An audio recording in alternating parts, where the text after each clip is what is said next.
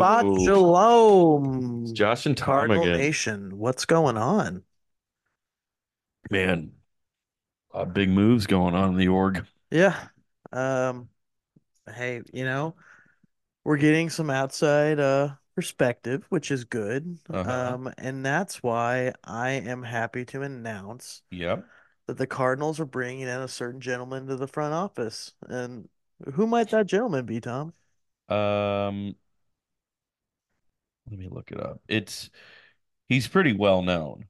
Um, I think everyone, I mean, he's known from coast to coast. It's just uh, you know, it's just all about uh how would I put? Um, I think I got it right here. That they're bringing bringing this upcoming year. Yeah. I, they're bringing in a couple. Oh, Um, okay. they're bringing in Violent J and Okay. and Shaggy 2 Dope. Oh, Yeah, because Busch Stadium's hosting the Gathering of the Juggalos. that's right. That's right.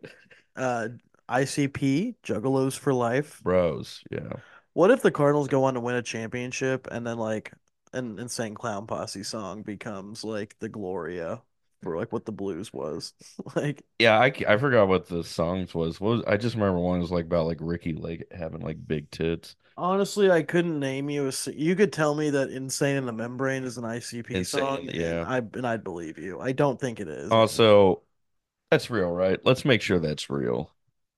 I I hate for us to not not just lean into the Joe Rogan aspects of this pod, but the more I know, think, let's let's be safe. we've we've got some takes on uh myocarditis. We should uh probably share that with uh you Yeah, it's awesome, and you should get it. Yeah. That's what we tell everyone. It builds character. St. Louis Cardinals Juggalos, which for the longest time I thought was a slur, but it turns out Juggalos for it life. turns out it's it's a term of endearment. Yeah, I guess it's real. That here, let me just go to the Cardinals page, just type in Juggalo. I I don't know if it's real.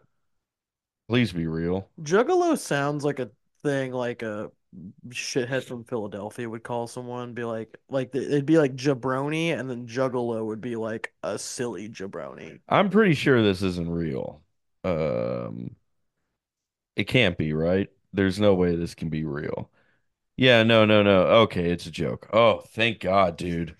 Woo! I got banned on Twitter, so I I have I I don't know what I'm Are you like permanently banned? um for like the next week. Uh, for those wondering, I told Josh to kill himself, and And I uh, uh, uh took your advice, and I'm actually himself. recording from the ethereal realm. Yeah. Um, So like I saw someone post a screenshot. I'm like, no fucking way. And then I just never followed up on it. It's not, man. God damn it. I wanted it to be real. Didn't you want it to be real? yeah, I thought it was real. I guess we'll settle for the next best thing. We got Chaim Bloom, the former Pobo, with that sounds like a Hobo. yeah, that sounds like something you don't want to be called. I'm around. from I'm from uh Hoboken, New Jersey. Yeah, I was thinking like uh be like uh uh like I'm uh like if you uh it's I think it, it to me it sounded like another uh, term you would call someone who is uh how would I put it inappropriate with younger human being. oh I thought you were gonna say like That guy's got a fucking pobo mustache like uh like a homeless like a Oh, homeless. oh no, Yeah. no, no, no, not that. Um, Bloom. Um, I don't know how you would rank his like uh, uh GMing abilities. He took over a Red Sox staff, or sorry, Red Sox payroll that was highest in the league, and Hmm. had uh super contracts and David Price, Mookie Betts, and Chris Sale, and you know he's known as the guy who traded away Betts. Uh, he didn't get much in return because um, Jeter Downs isn't on that team. They picked up another guy, I can't remember, but they also got Alex Verdugo, who's not on that team. But I think that trade was more important to freeing up over $60 million in Yeah. payroll Well, and also because he got Price. and Uh, the front office had already said, I believe at the time, that they weren't going to be paying Betts the money he was going to command. Yeah. So you might as well get something, you know. well, they used that to dump Price, really, because, I mean, they got, I mean, Price threw uh, like 100 innings in his last three years. So for like 30 mil a piece. So, um, he got him. He put together a roster in 21 that got to the ALCS. That was a good team. Um, he's I to I mean to me the signing is that he's brought on as a part-time advisory role. Um, Mo, I think, is bringing him on to uh, revamp our farm system. Um, prior to this, he was uh, VP to President of Baseball Operations and head of uh, player development with the Rays. And when he left, the Rays had the second best farm system in MLB. The Red Sox are currently ranked with the fifth best farm system. So I think we know what he's coming on board to do. Yeah, the thing I like about this move is like I think Randy Flores does a very good job drafting Yeah. with um based off of like what the organization, you know, I guess places highest on, you know, the totem pole. Yeah. Um, you know, they want somewhat polished college pitching and they want basically power. Like that's what we've gone after. Or like crazy athleticism, such as a Masyn Winn. Yeah, versatility Power, is Jordan good. Walker, Nolan Gorman. Uh, Versatility with a lot of raw upside, you know, yeah, probably. which isn't, you know, is a decent recipe for solid big leaguers most of the time. But at the same time, you don't necessarily get that star power. And ahead of next year, when we have a fairly early draft pick, uh, mind you, should Oh. be, you know, not what are we, eight? Uh, I think we're seventh, I thought. Okay, it's it's somewhere Seven there. or We eight. we we should be probably more like four or five, but ne nevertheless, you hmm know, that's gonna hopefully that outside perspective helps with, you know, drafting. And hey, this is also uh, you know, I don't like the people on Twitter though that are saying that us getting him is like, you know what, I'm officially sold on this off season. I was pretty hesitant, and then the front office added an advisor, and now you know what this. I give this off season like a B, like a B plus. I Like mean, to me. I I see it as a pretty um, I rank it as a, a like normal, I guess. If B is, I would say it's like a C plus. Like, I think Gray was a great signing. I think what Mo did with the bullpen has been pretty good. Yeah, Um, Palacios, it's sad to see him get traded, but um, he's playing behind. Big Dick Ricky. Yeah, I mean, he's probably going to go become an all-star. But I mean, he deserves to have full-time at bat somewhere. I mean, are we going to, aside from everyone's like opinion on Dylan Carlson, I mean, where is he going to get full-time at bats over Edman, over Newt, over Walker? I Yeah. mean, Well, and the thing is, the dude was playing, you know, in games that didn't mean anything last year.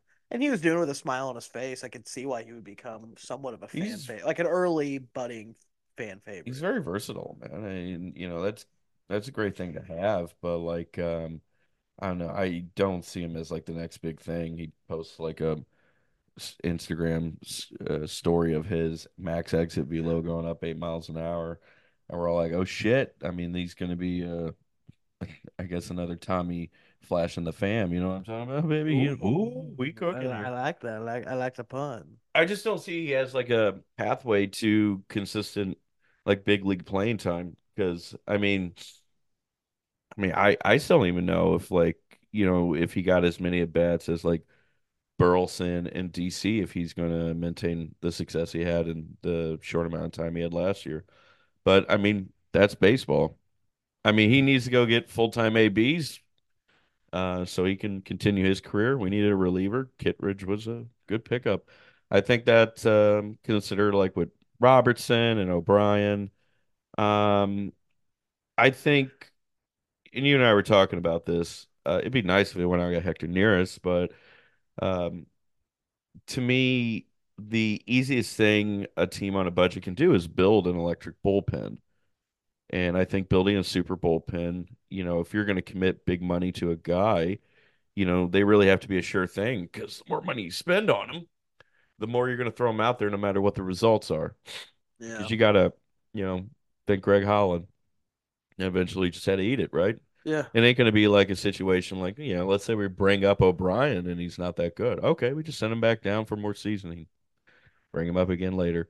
You know, Well, I think uh at least my perspective is is now that uh DeWitt's baby DeWitt has come out. Baby DeWitt. Has basically come out and been like, yeah, we're probably not going to add any significant payroll via like a big signing. Yeah. Um, and I don't think a Neris deal would be considered to me a big signing. No, I mean he opted out. He's looking for probably around 10 million.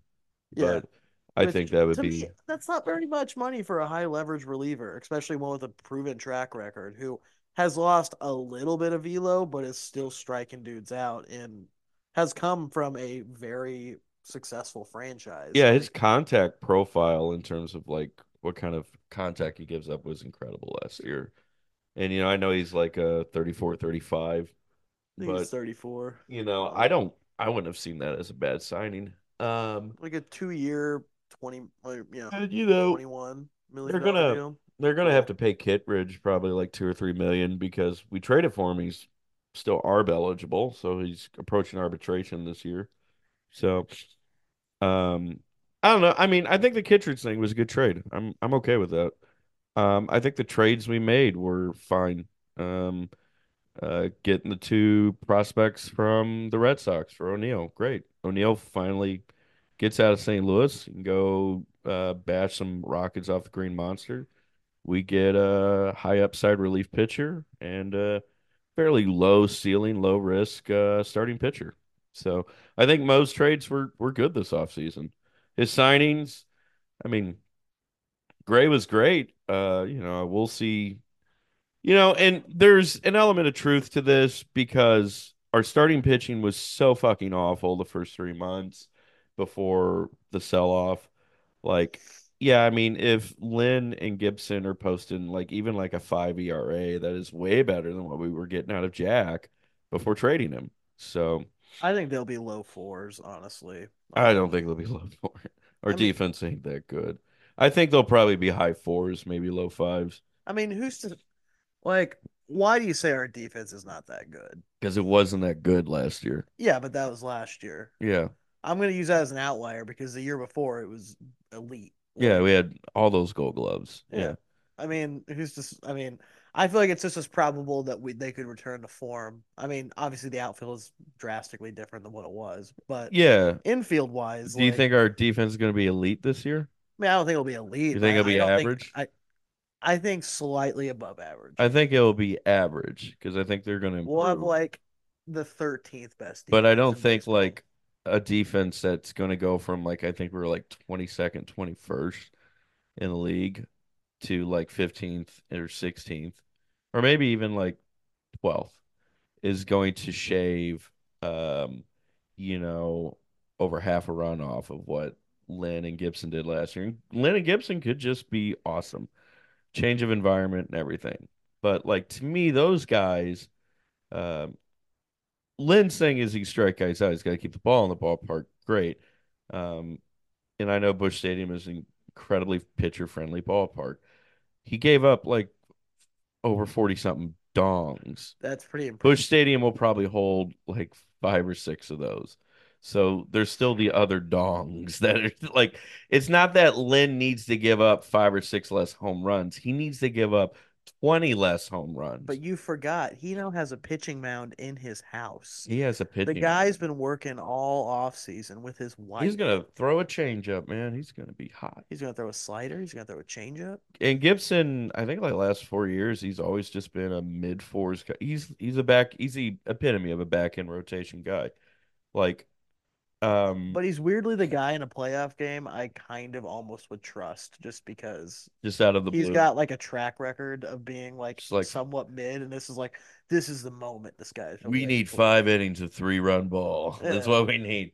Like Gibson, I like his his career hasn't shown that he's gonna be like a guy who's gonna post like a four or five war season. He's not gonna be a guy.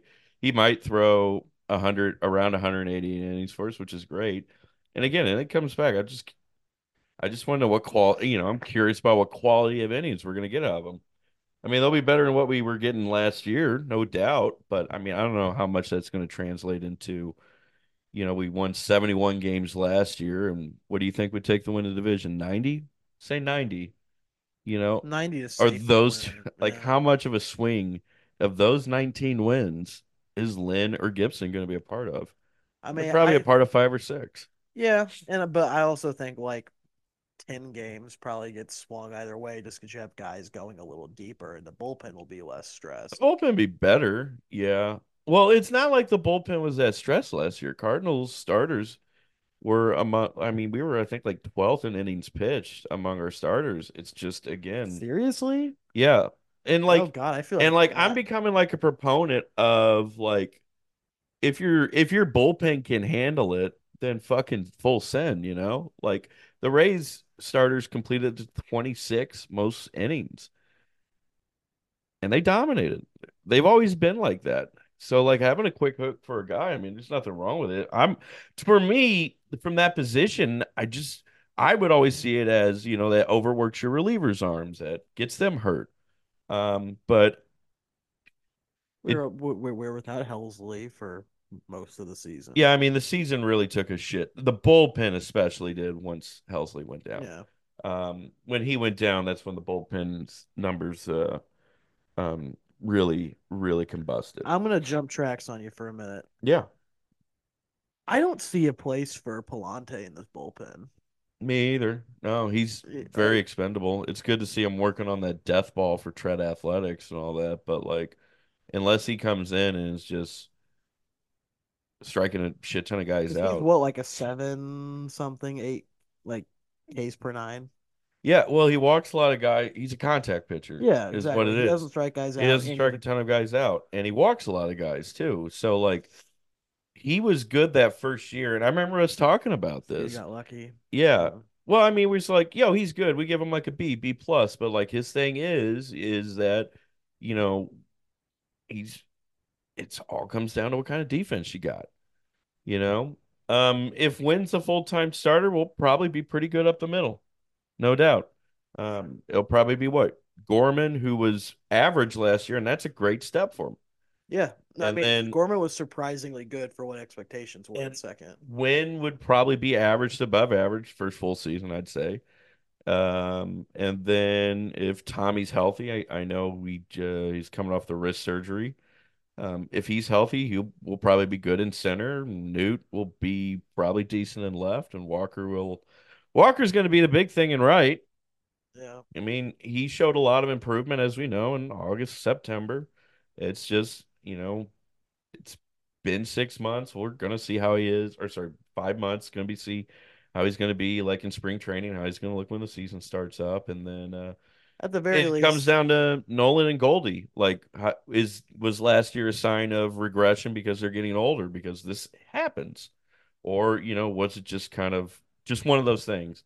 You know, they had something that was nagging them, or it just wasn't their year. You know, they can turn it around. I'm just happy that you know, as far as our defensive outlook, by far our worst fielder is in the least important position to be good at. In right field, yeah. Yeah, like Well, and also think of like defensive subs. I mean, Donnie can play everywhere, and Donnie is, I would say, an exceptional second baseman, and he's more or less like at the very least like average everywhere else, which is fine. You're like uh whether you want to use him as a defensive sub, give a guy a day off, or make him full time. Donnie's going to get full time ABs, just where we play him. Burleson's not a strong defensive outfielder, which you know, if we're rewinding a bit back to the Palacios trade, you know, that's uh, a defensive sub. That's a guy who can play center. you know, precisely, Yeah. and Palacios can play middle infield. But then again, you know, if you went to the Rays, we're like, we like him, and what about Burleson? Be like, nah, we like that guy. What if the front office this whole time is like, you know, we'd really like to keep Palacios and actually deal Burleson, but you know, we we've we've already announced the Cardinals caravan um guys and Cape Girardeau needs a little burly in their life. We need a We little burly. we we we just can't expend him. We need a little burly action. We're gonna go see him. See how. Wouldn't that be wild if uh Burley um like somehow like in the middle of that event gets traded? That'd be very funny. like- He's like, "Fuck this!" He like turns over a table in the Osage Center.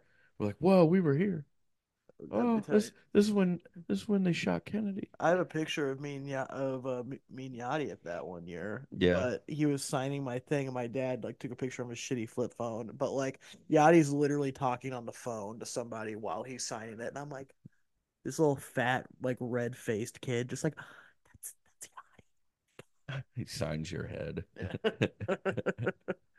Um, I, I mean, you know, I guess in hindsight, you know, I'm not the GM. I think the Cardinals value Burleson over Palacios, but I mean, Palacios was a left-handed bat with a lot of versatility. But you know, I don't know if Burleson's trade value is as high as we like to imagine. Like, uh, cause I mean, cause we I play badminton with our friends about like what kind of trades they would like to make, and like, I don't think the White Sox are gonna give us Cease for a combo of Burley and Edman. Yeah, McGreevy. Like they're going to if they're smart. Or sorry, if they're normal, a normal uh baseball front office, they're taking a bite out of whoever wants Cease and they're taking three prospects at the very least, three really good ones. Yeah, I'm trying to think. What is uh they got quite the haul for Adam Eaton a few years ago, right? Because they traded they traded away Adam Eaton, didn't they? Uh, let me look. Like I remember that like winter meetings when Eaton went to the Nationals. I mean, they got a hell of a haul for him. Here, I'll tell you real quick. At least at the time. Granted, I don't know if any of those guys panned out. Mm, he was part of a three-team trade. Man, this was messy. Oh no, that was when he got traded from the D-backs to the White Sox. Sorry, Oh, traded by the okay. White Sox to the Nationals for Dunning, Giolito, and Lopez. So that was a good, that was a great trade. Yeah. So, um, I don't know. Um, Burley is probably going to get moved, and they had to move someone. They had to get some value, so that's probably what happened. Sorry, that's we don't know what happened. We're just guesstimating there. I mean, a low a lower rung team could probably take like a flyer on Burley for as a guy who platoons possibly becomes everyday starter. All right. Really good contact profile. Don't get me wrong.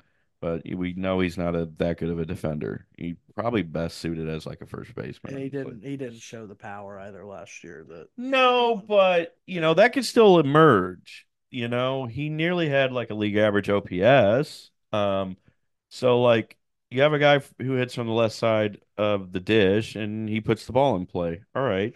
So how, what do we do to improve the quality of ball in play? And if that means he changes up his approach and K's more, but hits the ball harder, pulls it more, so be it. Um, Can you explain to me what's so special about Driveline and why that's like the they're gonna have a great fucking year next year? They're at Driveline. Like oh, What? So it's like I've been watching a few of their vids. I've mainly been watching like the pitching ones, and basically you take like a system like TrackMan, and you really scientifically, I guess, would probably you, you really you really overanalyze the you know the quality of your swing, which I think is good because they speak about you know um uh you know here's your degrees on your approach, here's your bat speed. That's huge you know, and that's something that's you can find in any other sport. Like the like the one I normally see in is in golf is, you know, they look at like your swing speed because that's going to generate in terms of obviously how hard you can drive the ball. And so it makes sense that would apply in baseball. And just like golf, you know, you're going to have more success as a power hitter if you're hitting that ball at a certain angle on an upward trajectory, you know, and if you're hitting I think what is it? A fucking barrel or hard hit is like 13 to 16% or something, or 13 to 16 degrees, I think.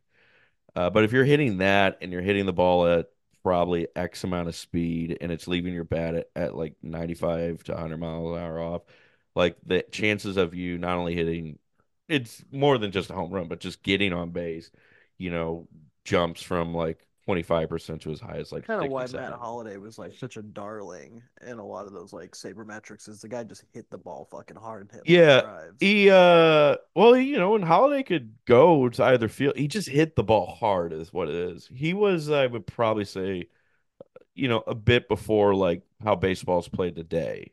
Because Holliday probably, I mean, I would say based on just his his appearance, that dude could hit 40 tanks if he wanted. He's hot. Yeah. He is he is one solid muscle. But if we're talking like um you know, if you put Holliday in driveline, he'd just pull the ball more and he'd try to hit it in the air. And he probably wouldn't hit 300, but he'd probably hit 40 homers. You know, it's the trade off on that. And, uh, you know, from what I was reading about Goold's write up on Goldie's um, uh, time up at driveline, you know, his big thing is uh, that he said he was lacking last year was being able to load up on the ball and his bat speed.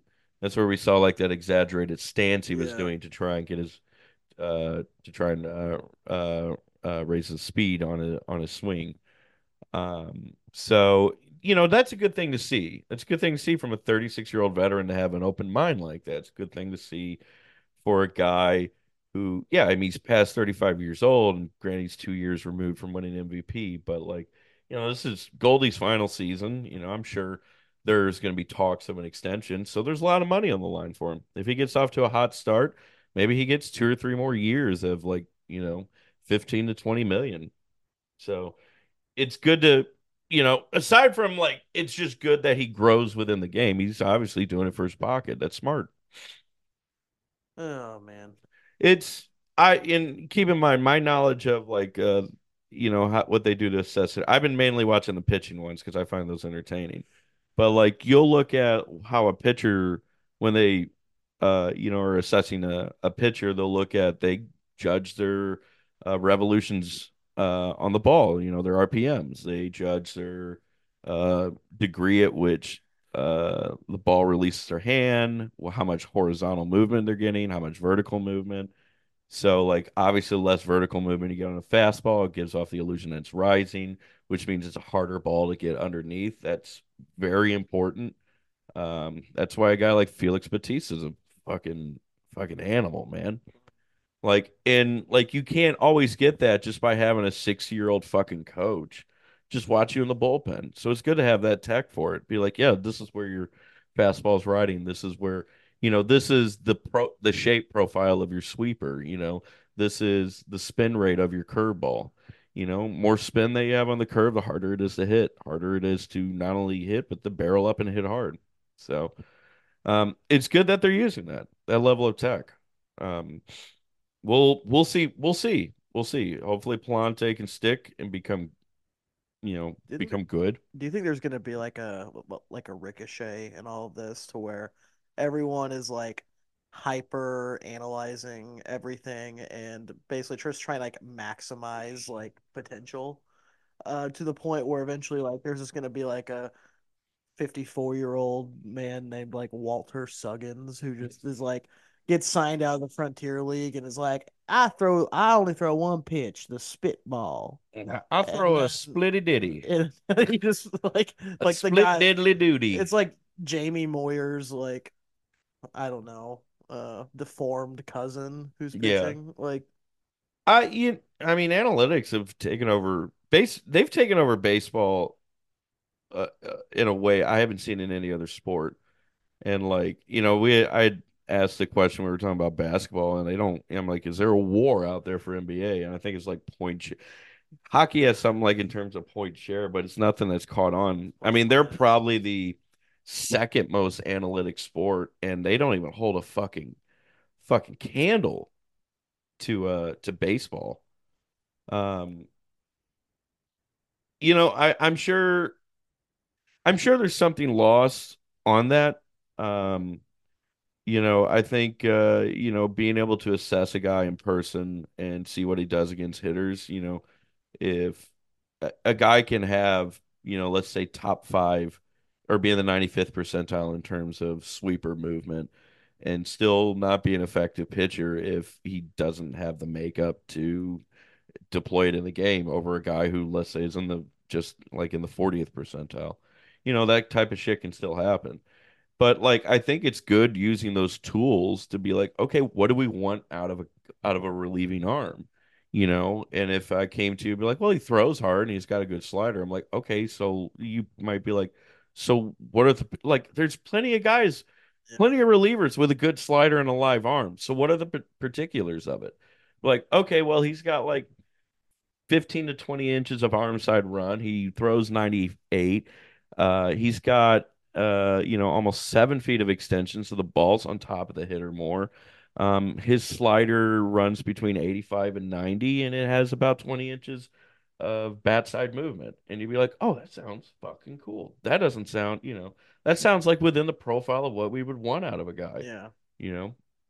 And it also becomes more, you know, if they have, you know, we're talking about guys that you pick up in a pioneer league or a minor league, uh, where they, uh, you know, where we have stat, where we have Statcast in some of these stadiums to be like, yeah, and Josh, like that slider of his generates like a, you know, a, a 50% whiff rate. So when guys swing at it, they miss at it a lot. It generates a chase rate of X amount, you know? Um, to me, I, you know, people use analytics and say they're just made up numbers. It's not. It's just, you know, it's a reality of the fact. It's just, to me, it just adds certain context on it. Like, uh, you know, uh, why was X pitcher so dominant? Well, he got people to chase his fucking shit. That's why. Like, Yeah. here's the stats for it. He he didn't. Here's the part. Here's the parts of the zone where he gets hit at, and he didn't throw the ball there a lot. You know.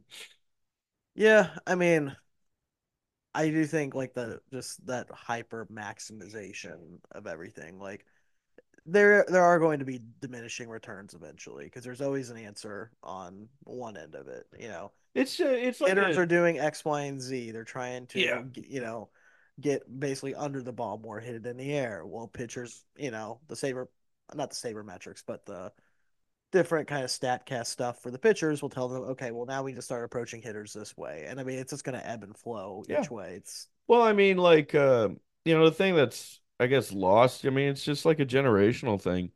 You know, these older heads that love baseball, they'd be like, you know, you can just go, you know, you, you know, guys like, you know, the guy we write about, Whitey Herzog, was an incredible like assessor of talent, and he had to do that with his fucking eyes. yeah, You know, there is a, you know, yeah, I can see how that's something that's lost. it's like Clint Eastwood in that movie. I know he'll be a good hitter. It's the crack of the bat. Yeah. The crack of the bat. That's how I know. Does he have a Does he have a fucking hot girlfriend? He's got confidence. I don't know. Like, um, it's good to see. It's good to see our guys up there doing that. It's good to see them, you know, working out. It's good to see Lance Lynn built a bullpen in his basement. You know, Yeah. it's good for him. He needs that. He gave up what, like forty-seven bombs last year. Him and Giolito gave up over forty. So I mean, that's why the and the White Sox have a pitcher-friendly ballpark. we'll see. We'll see. We'll see. We'll see how all this goes, man. I was I think we've talked about this before, but I've been watching uh the second season of Welcome to Wrexham that Mhm. uh you know about the football club and uh, Oh, blimey. Welcome to Turchester. but I, I I you know if if our minor league system wasn't set up in such a way where they were just like feeder teams to an actual MLB team, relegation would be so fucking cool. Yeah, just punishing a team. Be like, go down and you're gonna go Pittsburgh. You're going down to play the Memphis Redbirds Yeah. for a full season. Earn your way back. You know, Like if the Uh, minor leagues weren't set up the way they are, they were separate teams. Um, Ryan brought that up. Uh, that was an old Ryan Yeah, bit he would did here. We gotta make sure he gets on.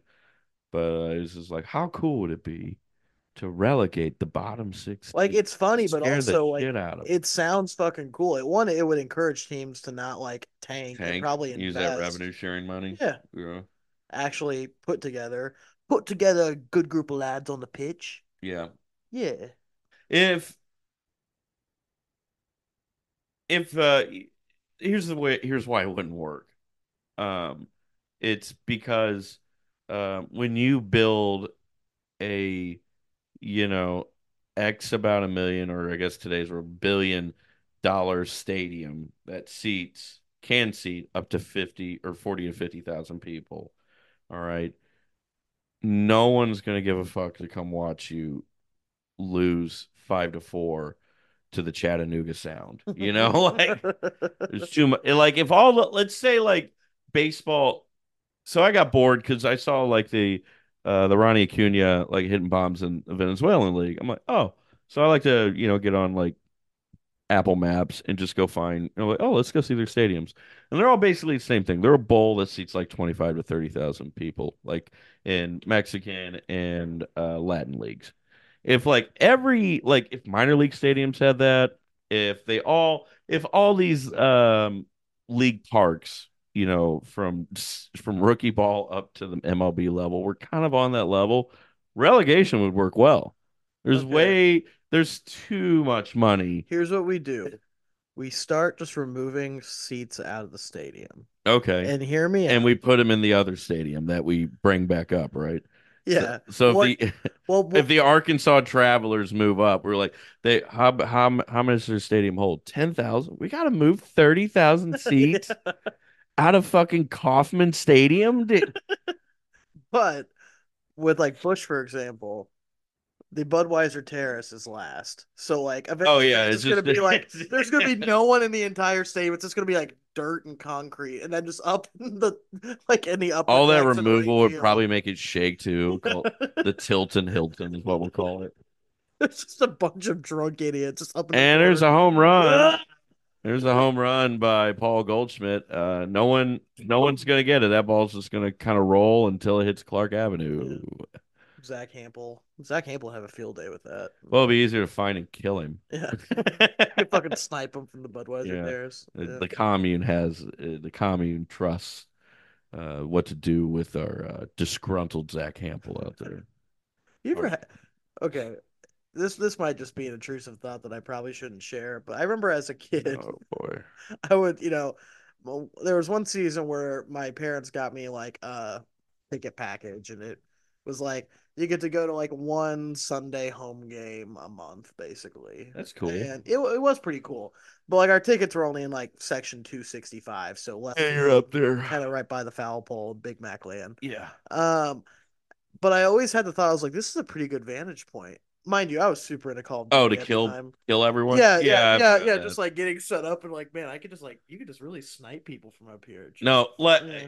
okay, so don't take this serious, folks. But like there was that part like after 9-11, like and as I got older, I was like like uh, because you know they'll be like they could stri- terrorism could strike at, at the Puxico homecoming, you know. But like no shit, like no shit. Like if you had like sleeper cells and and don't this isn't advice, this isn't financial advice. But like yeah, like it it would be kind of easy to kill a whole bunch of people. like I'm kind of surprised that doesn't happen more often. Like you could just be like, yeah, anyone can get a gun here, or you can just go find one, or you can hurt someone that has Yeah, one. It's, it's St. You can get a gun any well You look in, anywhere any, you in look in any trash can. You can You can Louis. get a gun gun. anywhere in America. You can get a high firing fucking sem- fully auto possibly, but semi-automatic rifle, and just go like, yeah, right, bef- right when everyone's going into a baseball game or a hockey game, or get on a bus, or go into any place crowded, and like, like in these, like this is the kind of intrusive thoughts I was having like as a kid. I'm like, they, I'm like, I don't understand how like like like I'm trying to understand the the the Al the Al Qaeda mind. I'm like, why can't they just get a guy to take our school bus here and like literally go drive it into Lake Wappapello? Like like I don't get why they couldn't do that. Like they could do like a 9/11 every day if they fucking wanted to. like, We're up, ladies and gentlemen. We're up to seven 9/11s. That's right. Seven 9/11. The first five came on Twitter when Tom was being a bad boy. We're uh we're the only Cardinals podcast up there that really never forgets.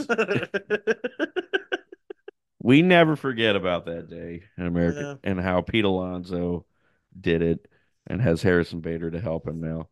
But no, like uh that level of like in uh, like intrusive I guess is normal. Like there and this was also like something I stopped doing. Like it took me to my twenties. Like if I went into a public place, I'm like, where are the exits? What's the vantage? point? Oh, what if uh, if some shit goes down here at at at this fucking Transformer movie screening? I got to make sure I can get out alive. You know, that was a that was the thing with my ex. Is she always wanted to sit where she could see the door. I'm like, are you fucking Jason Bourne? I mean, like, Yeah, she she like had a thing about like being scared of like an active shooter, which of, of course that's more understandable. And my my fear it, was like it totally my is. my fear was just rooted in like uh you know Middle Eastern racism, and the guy comes like Akbar, but he's a muppet. so I can get away with doing the voice. And then he blows himself up, and I gotta like, oh, Patriot! Oh, I gotta get out! I gotta go buy Patriot flags. but like an active shooter thing is, I I relate with that because I'm like, okay, yeah, that could happen. Yeah, You know? and I mean, yes, that's a very real fear, um, especially for maybe not like sitting next to anyone in like high school. Like, I get it. yeah. Like, there's always those. There's always those kids. I was student teaching. I was like, uh, do those windows come out? They're like, yep. I'm like, okay. And they're like, we have to teach the kids about the ALICE system. I'm like, the shooter's gonna know the ALICE system. Yeah, it's the thing with like the bucket of rocks in the corner of the Yeah. room, right? we're Well, gonna uh, we're gonna stone a school shooter. No, death. that was before they uh that was before uh run hide fight became more of a thing. So the ALICE system was more or less it was an early adoption of that, but it's mainly just go away, like just run away. And so when I was student teaching at St. Vincent, they had collapsible windows in their high school. I know so they would just Yeah. plop right out and then you just run to the football field. Also, folks, that sounds creepy. I don't know the windows because I was scouting at the school. My dad used to teach at this high school, so Yeah, I'm familiar. so like For the record, so and then they came to then they, they were like uh and if you can't you just lock the door and i'm like and what then like uh you find you get all your boys you get them a book and then uh, if the shooter comes in you throw the books at him and then you do something about it i'm like like die like yeah like die I'm like all right then you give the girls a prayer card. Well, you know, yeah while the fighting is happening. green yeah no They're in the keep, and there's just a bunch of desks like, stacked up. i want you to i want you to scream at them uh a scream uh scream at them in various accents is what i want you Yeah. girls to do Oh God, Thor and I were cooking last night. I went up to St. Louis to see my buds, and uh, um, we went to an open mic at Blue Strawberry. And uh, I don't know what came over us, but we're like, dude, what if uh, Creedence Clearwater Rev- Revival, right? They're like, yeah. We're like, but Chinese, and we just call it CCP. oh god. And then and we started singing "Fortunate Son," and it would just be, uh, it's just a song about being happy to be a, a boy during the one child policy. Some folks are born not a guy. Ooh, they get thrown off a bridge. You know, stuff like that. And we were screaming. We were interrupting the show. We were laughing so hard at that concept. So Jesus, yeah, we were we were appropriate. We didn't do the voice. you guys are goblins. We are little goblin boys.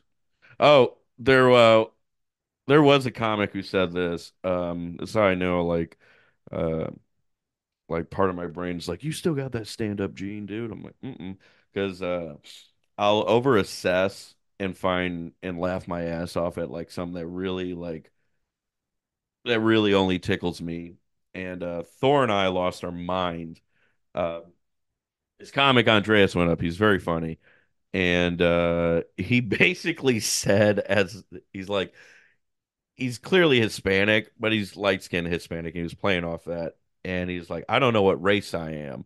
And he says that, and he's like, but I sure do like pussy. And like, we could not stop laughing at a guy being like, I don't know what race I am. I just like to fuck. And we're just screaming. like, we're just like, what a what an intro. like they're not related.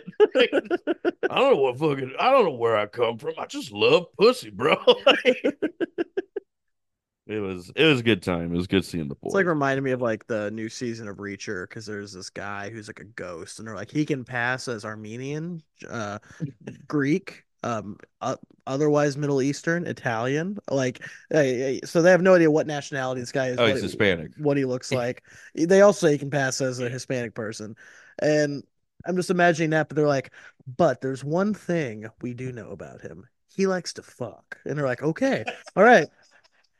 We can go with that. That is okay. I guess like yeah, I guess it's like uh if you're uh like Hispanic or like Middle Eastern or Italian actor, you can be like I can play like five five six fucking roles now, man. Yeah. So be like a be a Native American role, I could be Italian, be Hispanic. I mean, there's the Scorsese Middle rule. You can be Italian or Jewish and play either one, right? Yeah, that's the well, wasn't the thing about like being Italian? You can be Italian and Jewish now in movies. Also Hispanic, sometimes. Sometimes Hispanic. So- yeah. Sometimes Hispanic. Hispanic Chrissy. Like like Andre Pallante is not passing for you know yeah. Juan Estevez or something. Yeah, no, he's not. Yeah. Definitely not. But You remember? Uh, you ever seen the movie Observe and Report? observe and report. Is that the? Oh wait, no, I'm thinking of the men who stare at goats. The men who stare. the men who stare at scrotes. what is observe and report about? It's a, a very dark Seth Rogen film. Uh, but Danny McBride's in it. He plays like he has like this one-off scene Oh, where he's a gangbanger and he's choloed up. I have. They made him look this. like they made him look like a cholo. Um, That's- and like I don't know why you're telling me that. I'm like, oh yeah, Danny McBride can do that. Like, yeah, Danny McBride. Danny McBride's one of those. He can be. He can pull off Hispanic, Italian, Native American. God damn. Fucking smoke my peace pipe, motherfucker. Like, What did he say about that? He's like, "This is a gun. You're gonna suck this gun like a dick, and when it comes, it's gonna blow your motherfucking brains." out." Observer reports like Seth Rogen's like a rent a cop, right? so he's a mall cop, Okay. right? And it's very surrealist. It is very. It is a black comedy. Um, I think it's a very, very good film. It, but it also has this incredibly fucked up scene that uh will ruin it for folks. And I'm not gonna lie, I still don't even know how to feel it. So he's got like he's really obsessed with Anna Faris. Like he's like he sees himself as like a hero, as a rent a cop. Okay. Okay. And Anna Faris is just some girl works at like one of the like at a nail salon. And there's a scene where he finally scores a date with her, and she's only going out with him because he has like drugs or some shit.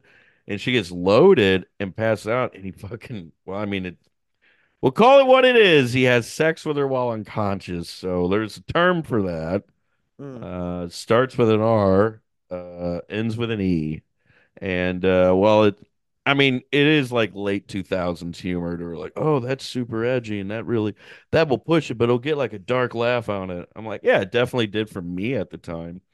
But like nowadays I look at it, I'm like, I'm more uncomfortable by this scene here. And like to me, to me, I think it's consistent with how deranged his character is, and I think it kind of I still think it has like value to uh to the characters and the story. It's just it's it's a lot to process in a film that is a lot to process. But Well, I mean, we know it's we know watch it watch it with your kids, uh Yeah. watch it with your family.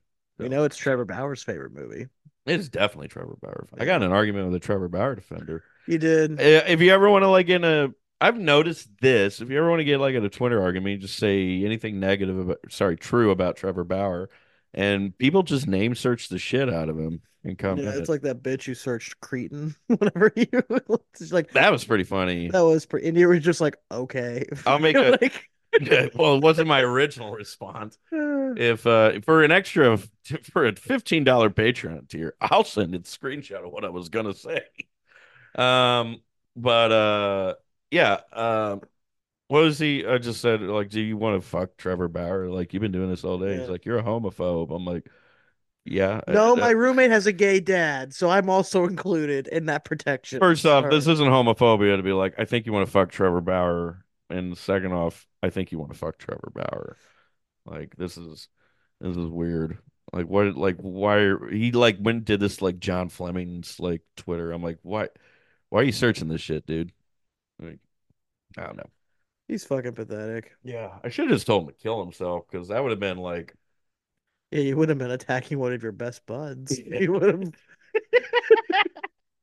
you could have been, you know. So like when it, whenever I was like typing, I was like, "Oh, what do I say?" I should have been like, I was like, "Okay, we can either lean into uh Andy Cavazos and be like he's a Cardinal legend, or say something incredibly mean." I'm Just- like, "Say something incredibly mean, we'll laugh."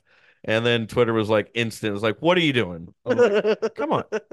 I got away with it earlier, like two weeks ago. So there's a a Twitter account I like called I think KT likes baseball, and um, uh, she was getting like I would I wouldn't call it like her like I feel like any Does negative. story end with you calling this sweet girl? No, no, no, no, she's fine. She's fine. Okay, but like it popped up and like uh some there, there's eh, how would I put it? Um guys who have random who don't share like their profile pic immediately just commenting on how someone looks, especially like women is like to me like probably a sign that like they they're they have like no like no worthwhile self Well, esteem. dude, Margot is totally mid. That's It's yeah. Roby, by the way. It's Roby. It's Roby? Roby. I'm saying Robbie. Fuck that shit. Roby. It's uh no, it is Robbie. I thought you remembered because I said Roby one time. You're like, Oh, it's. Robbie, you fucking are. I'm like, Roby. Take, Margot Roby. hey, Roby. Out Takara Robbie. But like this uh guy said something used to be mean, so I just said something mean to him. And then I uh started uh posting pictures of like Mossberg shotguns, being like, you should suck on this. And like I got away with that. like like uh, like Twitter, you gotta run you gotta run the analytics here, man. You gotta know Josh and I are buds. And I don't want him to kill himself Yeah. Now. Then who's yeah, who's gonna Later. pay, who's gonna pay half the rent? half the rent. I need him for the rent. Hmm. Okay. And if I die, for him to uh, give Biscuit to Aaron, I guess. Like she can have her. So I don't think I'm. I think I'm just gonna kill Biscuit if you. If Yeah. You die. if you're like, yeah, you're gonna be excited for it. Be like, I'm gonna be so Well, like, I'll- I'll like position you like like assuming you know maybe you like heel over or something. Yeah. I'll like position Biscuit underneath you, and Like a and- video and game. we'll just like punch her she like. Yeah. Yeah, no, yeah, like eh, like a Fallout character where you can drag a corpse, or in Baldur's Gate where you can pick up a corpse and throw it down. It was an accident. I don't know. I don't know. The cat just died underneath this fat fucking idiot. Oh man, people got 30 minutes of baseball of us. Now they're getting this shit. Yeah. But It was too much baseball. Oh, speaking of baseball, Yeah, the biggest scandal in Card the Cardinal Nation right now is this Jack. they're not really getting the interview. juggalos. Oh yeah, Jack Flaherty got Wilson I in don't- trouble. Okay, here's the thing. I li- I I listened to the clip. I don't see what the problem is. Yeah, it was kind of. I kind of thought the. I don't. I don't feel like I learned anything new out of it because I kind of think like I mean, if anything, Jack's he- like, no, it kind of got taken out. I'm like, it's kind of like pretty well, he well reported that I don't know. Like, then why did you say it like that to me? Like when I uh when I when I when I read the transcript of what Jack said, I'm like, I, I'm like, I don't know, man. It, that didn't seem like that could be. That really seemed like it can only be taken one way. Yeah. Yeah, I mean, again, but like you're on a different team now. Why would you be trying to basically like take ownership? He wants to come back. He's like, oh shit, Detroit. I mean, sucks." so that's why I'm like, you know, maybe he did mi- he, did misspeak because he was maybe not the best with PR stuff. we all And the remember Cardinals the being the Cardinals. him telling uh, Derrick Goold he didn't understand the art of pitching. So Yeah. I mean, the Cardinals being the Cardinals, they probably don't want a bunch of he said, she said. So they're like, well, Wilson, you're going to be the sacrificial lamb here. Sorry, bud. Um, we know it's not all you or mostly you. Um, but we don't feel like telling the media that, oh, our star pitcher misspoke and it's it's really him. You know, I, maybe they just fucking roll with it because there's too many fucking shitty shitty storylines going on with the team at that point and really the entire season. So, yeah, I mean, to me, like, uh, I, I mean, the way they handled Wilson all of last year was probably the most embarrassing thing. I like more embarrassing than the ninety losses to a degree.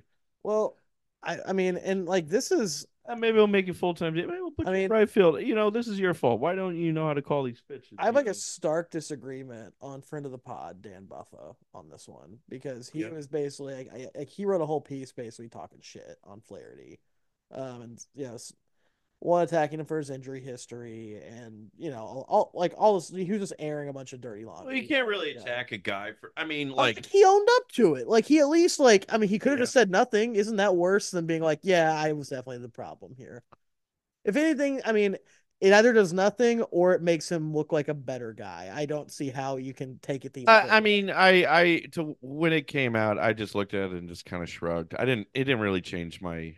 I mean, I still like Jack, but it didn't change like my opinion of Flaherty, of Wilson, or even the. situ- I just kind of thought it was like, I was like, this just like, I'm like, why are we bringing this up now after all this time on it? it was probably it was probably just a podcast question because I mean it looked like he was on it on an episode. Yeah, something. I mean that's what he was on. I think it was on Foul Territory is what it was. Um, the only other thing I saw, um, what is it, Imanaga, the other, uh, oh yeah, the other, uh, Japanese league pitcher? Or could- we don't want to fall into the trap of a- confusing Koreans and Japanese. He's a yeah. He's a in NPB. Is that the name of Uh, that? I think that's what it is. Yeah. Um, so his posting, the end of his posting day is coming up, and it looks like the Giants are the front runner to get it. Um, so that's the only other like meaningful baseball news I can think about there. Anything else? Uh, no. I mean, Thor is uh, writing up a massive review for Lady Ballers for the website. So it was that stupid conservative like dudes playing lady basketball. oh, okay. yeah. Yeah. So I mean, good for Thor and good for the w- website. it is. I just forgot that that project existed, and I'm like, oh yeah, there's- his little movie it's. It's it's it's it's it's more not the movie review project, just the movie itself. Yeah. I'm like, oh, I forgot that stupid shit exists. We should make our own. Like we're stock up this Patreon money. yeah. So, I don't know. Well, I mean, I don't know. We met our obligations. and have Hey, I did apply to uh. I did apply to Jomboy Media's uh, job posting. Oh, what was it? it was just uh some sort of content person on it, and I was just like, and like the first question was like, can you reliably um make it to our New York office every day of the week? And I was like, In May? nope, nope. we can in May. Yeah, for two days. For two days. Uh, over the weekend. That'd be good. we can do that. Yeah, man. Um, we got a crumble champ. Oh man. My crumble champ is that guy now wearing the Hannibal Lecter mask who attacked that judge. That's my crumble champ. Oh yeah, that was funny. yeah. Um, I guess mine would be. Uh, I guess I'll give it out to Ryan. I swung by and saw him in Connecticut today before heading home, and he gave me uh, Roberto Bolano's uh, "By Night in Chile." So I'm gonna read that. So that's good.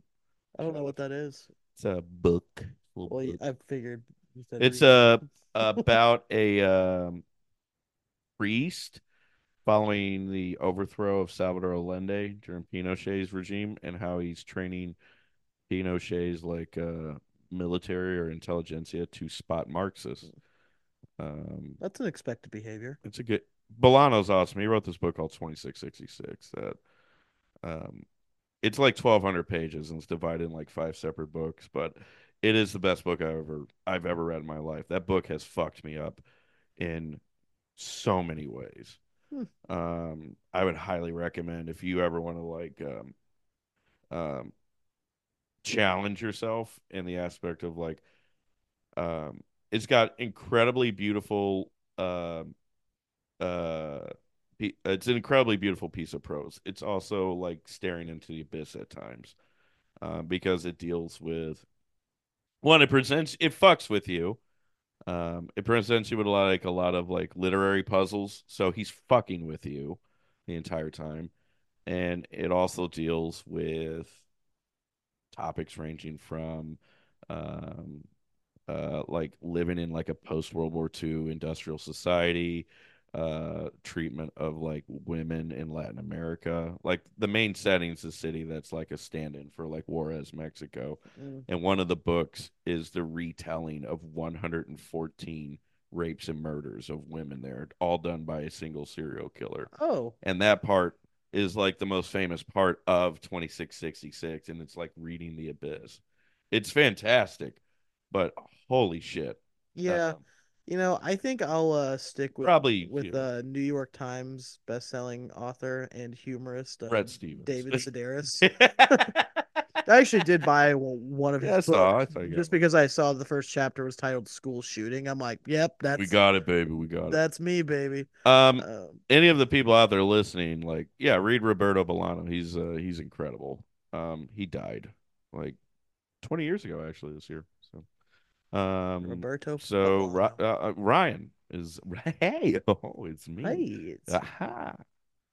and he actually, you know, that's pretty. Oh yeah, he came out and hung out for my birthday thing. Yeah. and that was great. Oh God, should we tell the bullshit the thing with Cody? It's, you can lie. Oh, so Christ.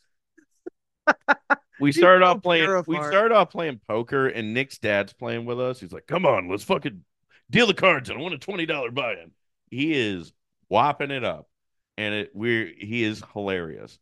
Um, we bring up we're talking about like uh, when I taught and we were ta- talking about like special needs students, and Nick's dad rips the most casual R slur that like you can like for a guy who's 70 years old like no malice it's just like we're hearing a guy talk like he's back in 1960s again and that fucking killed us we were laughing our ass off on it we know he wasn't being mean it's just like he just he we pulled him out uh we pulled him out of time and from like 1967 like so his dad was just killing us the entire night um he eventually like just goes and he just settles down. Nick's friends come over and we have a uh, his friend, I think it's Cody Davis is his yeah. name.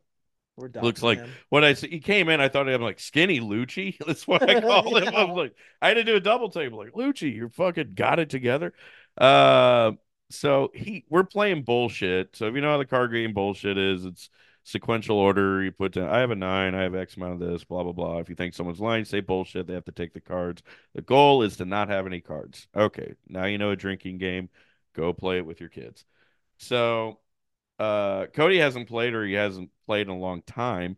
And we get to him and like three rotations around. I think you remember it better because I I thought I was going to die because it dominated I was laughing about it for 30 minutes. I I thought I was gonna fucking have a stroke. But what what did he we get to him first and I remember he put down the wrong card after he says this. we had to correct him and he was like, Oh, but like what it what happened? It gets to him and he uh is like we're on tens. And he's like, uh, what did he say? He's like, uh, he takes two cards. He's like, "Can we lie?" And we're looking at him like, "Yeah, man, that's the point of it." and we're on tens, and he goes two jacks, and I start fucking.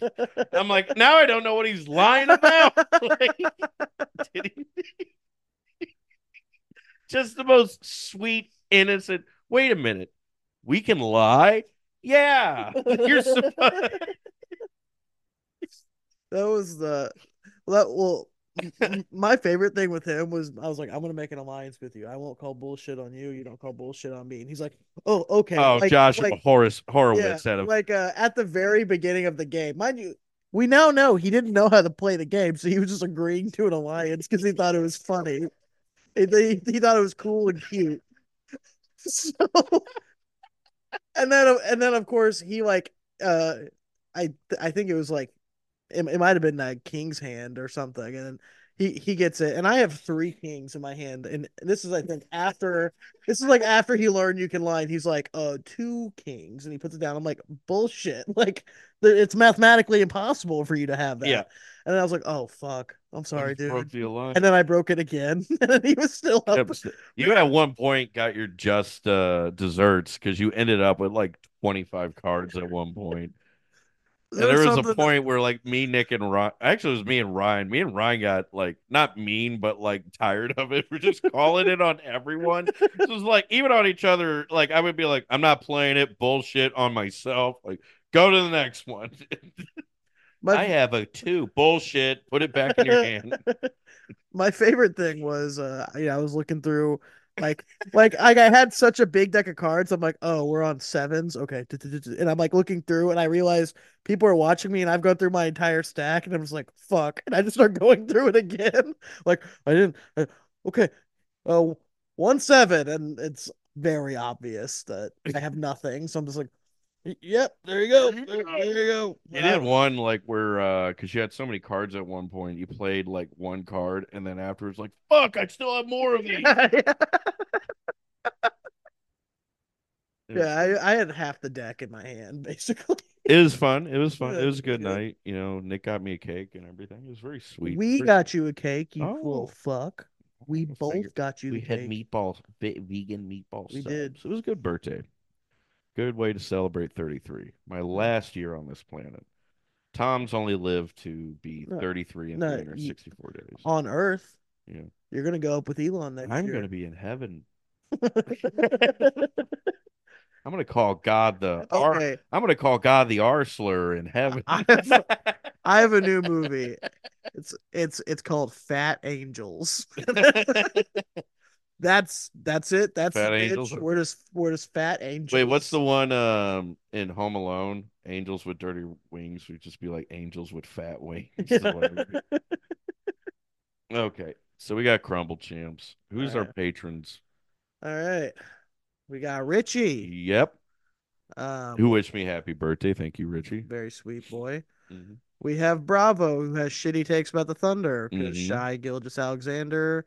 Um, I'm gonna go out on a limb, and I know I'm wrong by saying this. This is exaggeration, but is a fucking scrub. Uh, three. um, we got Cran, who's a sweetheart, and got her shirts today. Oh, did she? I haven't checked Um, Discord. I was, I've been drunk a lot the past few days. I got, I've gained a lot Um, of weight. I'm bloated. So we got those. Then okay, we got Richie, Bravo, Cran. We got Jeff. We got Alex. We have Nick. We have James. Uh-huh. Who am I missing? Who am I missing? Missing Jeff. I already said Jeff. Said Jeff, Tyler, Nick, Alex, Richie, Cran, Bravo, and James.